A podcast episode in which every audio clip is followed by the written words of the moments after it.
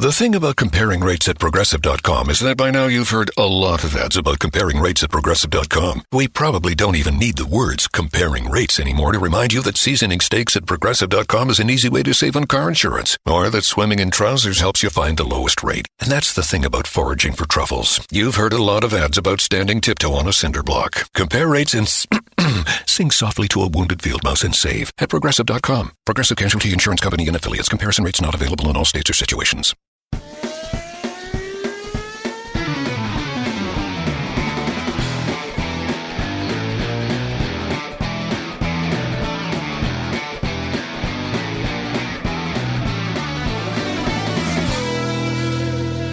Hey guys, welcome to this week's episode of the Inside Line Formula One podcast. Guys, the 2019 Italian Grand Prix was absolutely epic all throughout the three days. Uh, we have to talk about it, Kunal. Yes, absolutely. What a Grand Prix, what a driver, what brilliant defense against Lewis Hamilton, and above all else, what a crowd. It was absolutely crazy. And I know we have so much to talk about from Monza and other stories, but lap 23 of the Italian Grand Prix, Charles Leclerc defending against Lewis Hamilton. Kunal, let's talk about that. It was crazy. Well, forget my view. A lot of our listeners would be, you know, their views would be dependent on who they support. So if you're a Lewis Hamilton supporter, you'd go with the FIA being lenient and inconsistent and all of that. But if you're a Charles Leclerc supporter or a Ferrari supporter, you will believe that the FIA were fair. Blah, blah, blah, Kunal. I know you're just ducking my question. What is your view? Honestly, I am neutral because my love for Formula One is more than, you know, my personal driver and team preferences and biases. So I'd still say that the FIA was sensible. Sensible because they didn't want a police escort. Toto Wolff and all of that. but no, sensible because it was a hard move. You know, one that was worthy of a warning rather than a penalty. It was a warning required to tell Charles that he can't do it again. And you know, the FIA's ruling actually allowed Lewis and Charles to continue racing. They allowed the driver's talent to decide the eventual winner instead of a rule book. Leclerc keeps referring to how Austria has uh, changed his whole approach to driving. I think Austria has also changed the FI's approach towards rulings in such wheel to wheel combats. Absolutely. And Kunal, I'd say that this change is for the good of the sport. Well, so, yeah. Yes, so in this week's episode, we discuss with you who Nico Rosberg's next target will be. And ladies and gentlemen, we have a What Wolff Said This Week section. It makes a comeback. Huh? Yeah, and we're going to talk about Sebastian Vettel because, yes, guys, he needs to be talked about. And we've actually got bites from Charles Leclerc and Kevin Magnussen, ones that you will definitely enjoy as this episode grows on to you. Guys, remember to subscribe to us on iTunes, Audio Boom, Spotify, Google Podcasts, and everywhere else for your weekly dose of Formula One humor. Guys, uh, Kunal, so let's go back to the Lewis Hamilton Charles Leclerc discussion.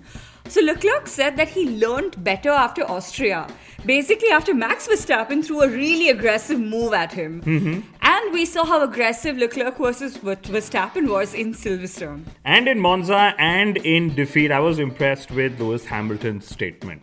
He said that he's learning from Charles. He's learning how to race against Charles. And, you know, given that this was literally the first time they battled.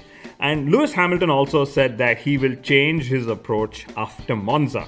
This basically means that Verstappen is teaching all the other drivers how to race hard. well, you can say that. Yeah, yeah Leclerc learned uh, from Verstappen in Austria. Now Hamilton learned from Leclerc in Monza. So Max Verstappen is single-handedly changing Formula One. I wonder who's going to learn from Hamilton now. You know, just taking that forward. Well, I'm learning how to make Insta stories from Lewis Hamilton and learning how not to use a lot of plastic. He is a global crusader, but that is a great observation that you know Max Verstappen is single-handedly changing Formula One. And this is especially after the FIA, you know, ironically deemed uh, Verstappen as so, sort of a dangerous driver when he initially came into the sport. Remember how many times he was penalized? I wonder who the joke's on now, but yeah. Yeah, and you know, Hamilton has said that if it had not been for his title hopes, he would have relented against Charles Leclerc and they would have crashed. And you know, all of this sounds a little weird to me because he was sort of implying that it is okay to crash if you're not fighting for the title. Interesting. and uh, Hamilton Verstappen actually ganged up against Nico Rosberg. And I think it seems like it was a little bit too much for Nico Rosberg himself to handle. So we we may never see a Hamilton Verstappen partnership at a team, but at least they've ganged up against the Nico Rosberg. yeah, and in his latest video, Rosberg actually said good things about Sebastian Vettel. Or, or, was it Rubens Barrichello? hint, hint. Anyway, he said that Vettel's a four times world champion, blah, blah, blah. Nice words. You know, honestly, I am not falling for Rosberg's goody good ways just yet. I'm going to wait till the viewership of his videos drop because that's when he could probably spring a surprise. And then that's when I wonder, you know, who would Nico Rosberg's next target be? Could it be Charles Leclerc, you know, the winner of Spa and Monza? Yeah, I mean, Rosberg has already talked down Verstappen, Vettel, Hamilton. So I guess from the front runners, it's only Charles Leclerc. Well, you know what? It was we who called Nico Rosberg the next Jacques Villeneuve. And guess what? The whole paddock has now caught on. Welcome to our world, guys. Thanks, guys. Y'all are welcome, I guess, for that. Anyway, Nico Rosberg, literally, Kunal, to me, he seems like a teenager who badly needs attention, and he's getting a lot of it on our podcast. So again, Nico Rosberg, you're welcome. And that, and the teenager that he is, he brought David Coulthard into the fight. And he said, you know, how he despised what Coulthard's comments were when he was racing, etc., etc. Yeah, I think this is a typical teenage argument tactics again. Bring a random and irrelevant third person into the argument to prove your point, or just confuse everyone, you know, if that doesn't work. Anyway, I wonder what Kimi Raikkonen would say if Nico Rosberg took him on. of course. That was that obvious. Was, that was obvious. that was Kimi Raikkonen style. But what do you think uh, George Russell would say if Nico Rosberg took him on? Yeah, I think he's just going to blame the Williams, you know? you know. George Russell is talented, and I still remember his lap in Hungary. You know, but his standard approach, I have noticed this season, has been to point out how slow his Williams is. How do you think uh, Kevin Magnussen would react if Nico Rosberg took him on, Kunal? Well, you know, honestly, I, I don't think I want to go there. I think even Rosberg doesn't want to go against an outspoken Kevin Magnussen because we all know what Magnussen could actually tell him. Maybe if Rosberg doesn't know, he could, you know, ask his namesake, Nico Hulkenberg, what the. Oh, yeah, that didn't go down so well. But you know what? When I last met Kevin Magnussen, and that was what, just at the Belgian Grand Prix Spa, I asked him if Formula One drivers were friends and what he thought of this whole silly season, and he had some really interesting things to say. You know, I'm, I'm not in Formula One to, just to be in Formula One. It's not good going into every race weekend knowing that you cannot win. There's no way. You, you will not go for pole position and you will not win. Knowing that is very demotivating. And the only thing that's really keeping it alive is the is, is the dream of, of winning the world championship one day. But it's always very distant, and uh, that that gets tough. You know, it's six years ago that I won my last race in a race car. That's tough. I never thought that would happen, and you know, I miss winning. I miss the whole mentality and, and your that kind of uh, spirit and, and the, the mindset that you have when you're fighting for wins and championships. I, I miss that whole world, and uh, I feel like I, I've been out of uh, of that world for, for too long now. So I'm very much looking at beyond uh, 2021 and, and, looking at that change to see uh, what will happen because. Um, I'm not gonna stick around if I won't have any chance. You know, it's, it's too random whether or not you get the chance. You know, Bottas didn't expect to get get that chance, and, and he only got it because Rosberg uh, decided to retire last minute, and uh, you know he deserves it. You know, he's obviously shown that he is well worthy of it, and I think that says a lot as well. There's drivers outside of the top teams that can win races and fight for championships, so. Um, it's just too random really and and you, you don't have enough control of, of your des- uh, destiny as a driver if you're not in a top team. It, it's more down to other circumstances and uh, it should be down to your own performance and consistency and, uh, and talent. There's, n- there's not many people not many drivers have friends uh, off the track. Uh,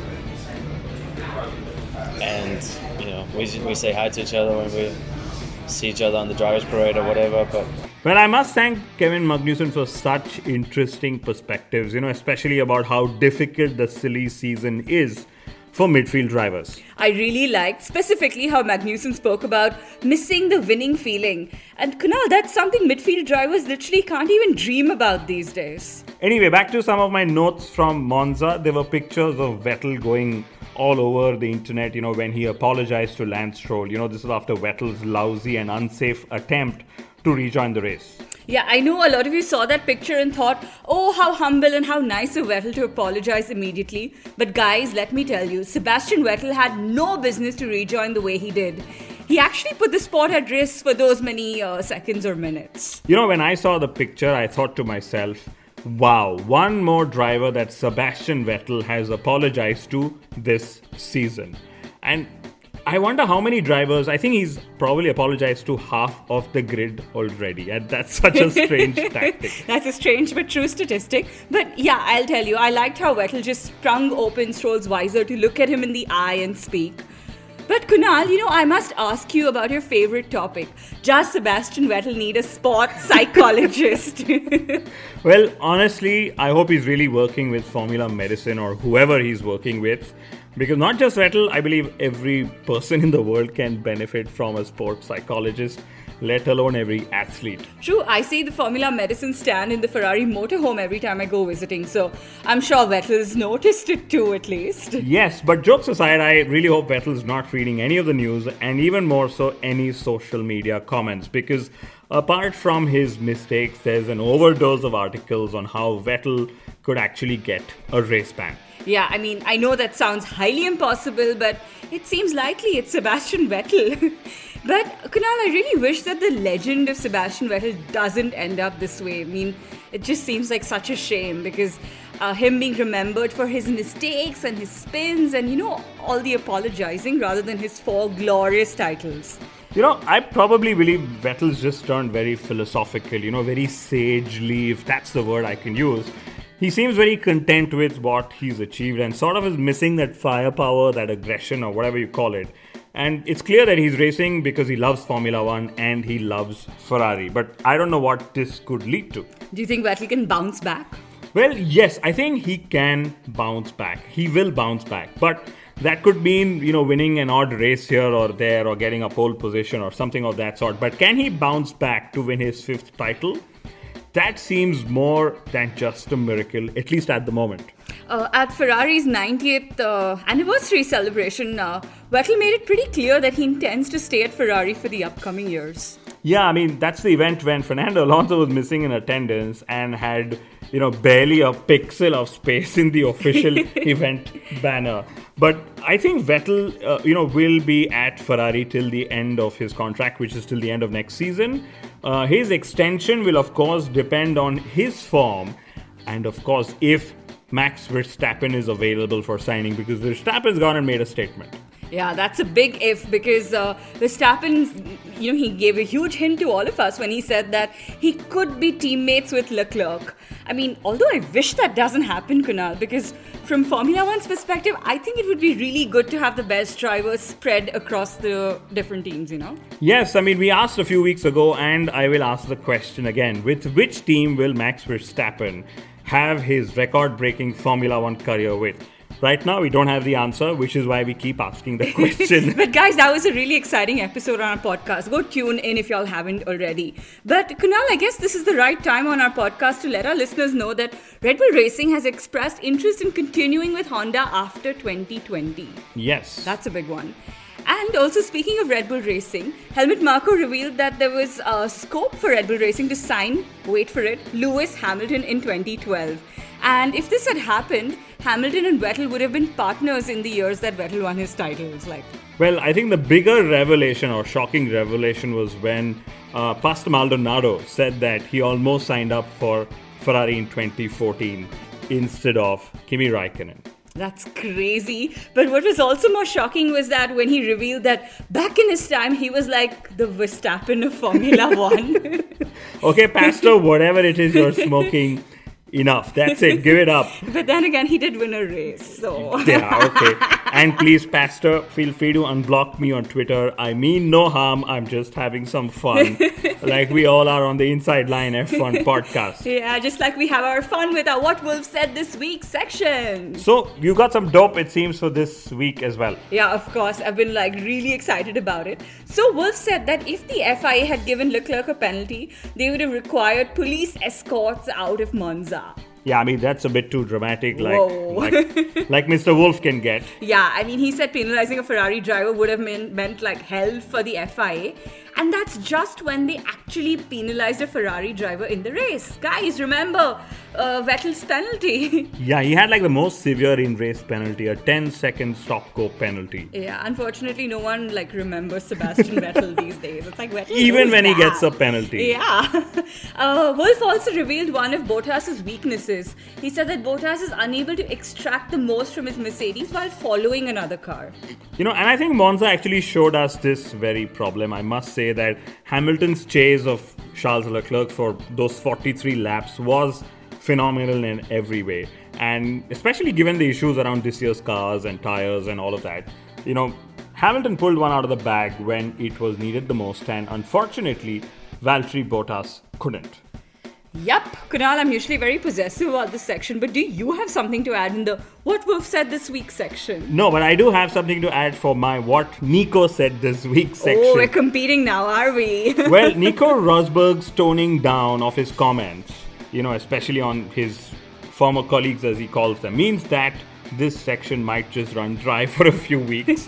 so you might win the battle, but I actually have something for this week at least. So Nico Rosberg joked that if Vettel got a race ban, he wouldn't mind stepping in for Ferrari. My god, he's literally just chasing drives everywhere he can. Uh, he also tweeted uh, this was to uh, Elon Musk offering to drive the Model S around the Nürburgring. But you know, can you actually imagine? Okay, I'd, I'd love to see Nico drive the Tesla Model S around the Nürburgring and get a lap Yeah. time and all of that. But yeah, but can you imagine if Vettel actually gets a race ban? He would join an illustrious list of drivers that includes Romain Grosjean. Okay, and just when it could go from worst to worstest, if that's actually a word in the Sebastian Vettel dictionary. And I'm also thinking if Vettel actually does get a race ban, uh, will Giovinazzi get the call up to race for Ferrari? Or will it actually be what? Kimi Raikkonen? Yeah, you're just hoping it's Yeah, a. Raikkonen Leclerc pairing. Who knows? Can't even if it's for a race, Yeah. right? But for all you know, it could be Brendan Hartley or Pascal Wehrlein who could be called up. You know, Ferrari have a list of reserve drivers on their roster, and I, you know, they could even bring back uh, Marc Gené. We saw him in Monza. Oh, yeah. They could bring back Giancarlo Fisichella for all we know, because they've always sort of had these veteran drivers they could, you know, call out. Luca Badoer, of course, I don't know if he's still around. Great. So, Kunal, final thoughts. In fact, you know what? Let's talk about Renault. Yeah, I mean, uh, Renault's best ever result in Formula One at Monza since their return, fourth and fifth, Ricciardo ahead of Hulkenberg. I think they've gone a little overboard in celebrations, though, just because they got one race result. Good race result helps them in the Constructors' Championship. Uh, they say that they have proved their critics wrong, but their biggest critics have been their drivers, and you know, especially when it came to down talking the entire package and the engine. Yeah, but you know, for all you know, their engines could just blow up in Singapore. so I hope they recorded their uh, Netflix episode in Monza. yeah, you know, I, I mean, you know, they would have probably done it at the French Grand Prix, which was also the most boring race for all we know. But Renault do have a ton of critics, starting from their drivers themselves. Yeah, and I wonder if being critical has possibly cost Nico Hulkenberg his drive at Renault because I'll be honest, I was surprised to hear Alain Prost not say not so good things about Hulkenberg in public. He said that Hulkenberg is a negative driver and labeled him a pessimist. Wow. Kunal, I think just because the four times world champion has spoken, uh, and I don't mean Sebastian Vettel, everyone will listen and take note. But the truth is that Nico Hulkenberg has also made promises that Renault didn't keep. Yes. And funnily enough, it was Prost who revealed that Renault had actually offered Hulkenberg a one year contract extension that Hulkenberg decided to reject. You know, it's just possibly a case of sour grapes, and Who knows, you know, Renault not being like to be rejected because they are the bigger team, the bigger brand, the bigger whatever you call it. But I'm not sure where Hulkenberg is headed, but leaving Renault could be a blessing in disguise, like we've said in the last couple of episodes. Absolutely. And uh, Prost said that 2020 will be a tough year for Renault. And Kunal, no points for guessing who's being negative now, huh? oh, wait, no. Uh, we can also label such comments as being practical, I guess. Well, Renault will blame 2021's new rules for them not focusing on 2020. Yeah, I think that's that's definitely what's going to happen. And then in 2021, they'll say that they were so distracted with 2020. It goes either way. Or they'll say it's the it's the arrival of the new rules, and we'll need a couple of more years and all of that. But for all you know, there's also talk about Renault pulling out. So we can move on from yeah. there. and uh, you know what? Let's talk about Charles Leclerc because finally, after his wins in Spa and Monza, uh, Leclerc said that he hoped he'd silenced his critics. Um, Kunal, I don't think Charles Leclerc had any critics whatsoever in the sport since ever. Yes, and you know, we should actually thank the late Sergio Marchionne for his masterstroke. You know, uh, he actually did try and pull in a lot of critics when he was sort of early double promoted to Ferrari and all of that. But here's an interesting bite from Charles Leclerc himself from when he appeared on our podcast last year. Uh, I'm not so famous yet, so. You get mobbed on the streets at times? Ah, yeah, in Monaco, but uh, it's not like I'm a superstar. So uh, this is fine, but then obviously there are there's a lot of pressure. Uh, but for me, you don't get better at handling the pressure once you are 30 years old than once you are 20, or, or you are good at it, or, or you can't handle it. And uh, for me, it's an error for the people to think that with the with the age you get better at this. Uh, you can definitely get better at, at, other things, but if you handle the pressure, once you arrive in Formula One, you you will handle the, the, the pressure anywhere. Uh, I think my my mental strength has been a has been a, my weak point 10 years ago, uh, but I've worked extremely hard on it, and obviously with the uh, events uh, that uh, unfortunately I, have had to suffer in the last two years, it has made me grown a lot, uh, and I think now that my mental strength is actually my uh, uh, my biggest strength, uh, wow. which is which is I think very important for, for Formula One, and and I believe that if you don't have this mental strength, you can't really succeed because with all the, the pressure you have around you, uh, if you are not strong mentally, uh, it's quite easy to uh, to fall down. Right. So since you mentioned you worked on it, any specific ways in which you worked on building a mental strength? Did you work with a sports psychologist or something? Yeah, exactly. I mean, uh, I, I, was in Formula Medicine very, very early. That has learned me many things. Uh, it's quite difficult to go into details because it's quite pushed. Uh, but then also with the Ferrari Drivers Academy, uh, they are working a lot on the on the on the mental side, and that has uh, helped me massively. So uh, yeah, with with both of these programs, I've managed to I've managed to grow a lot. Wow, it just seems unreal how life for Leclerc has changed in the span of what, just a year. Now, Kunal, he's like what, a superstar? Oh, he's definitely a superstar who's already been on our show. That's why he's a superstar. what do you think I meant? on that note, ladies and gentlemen, thank you so much for tuning in. We will see you next week just before the Singapore Grand Prix. Bye bye. Adios. Adios.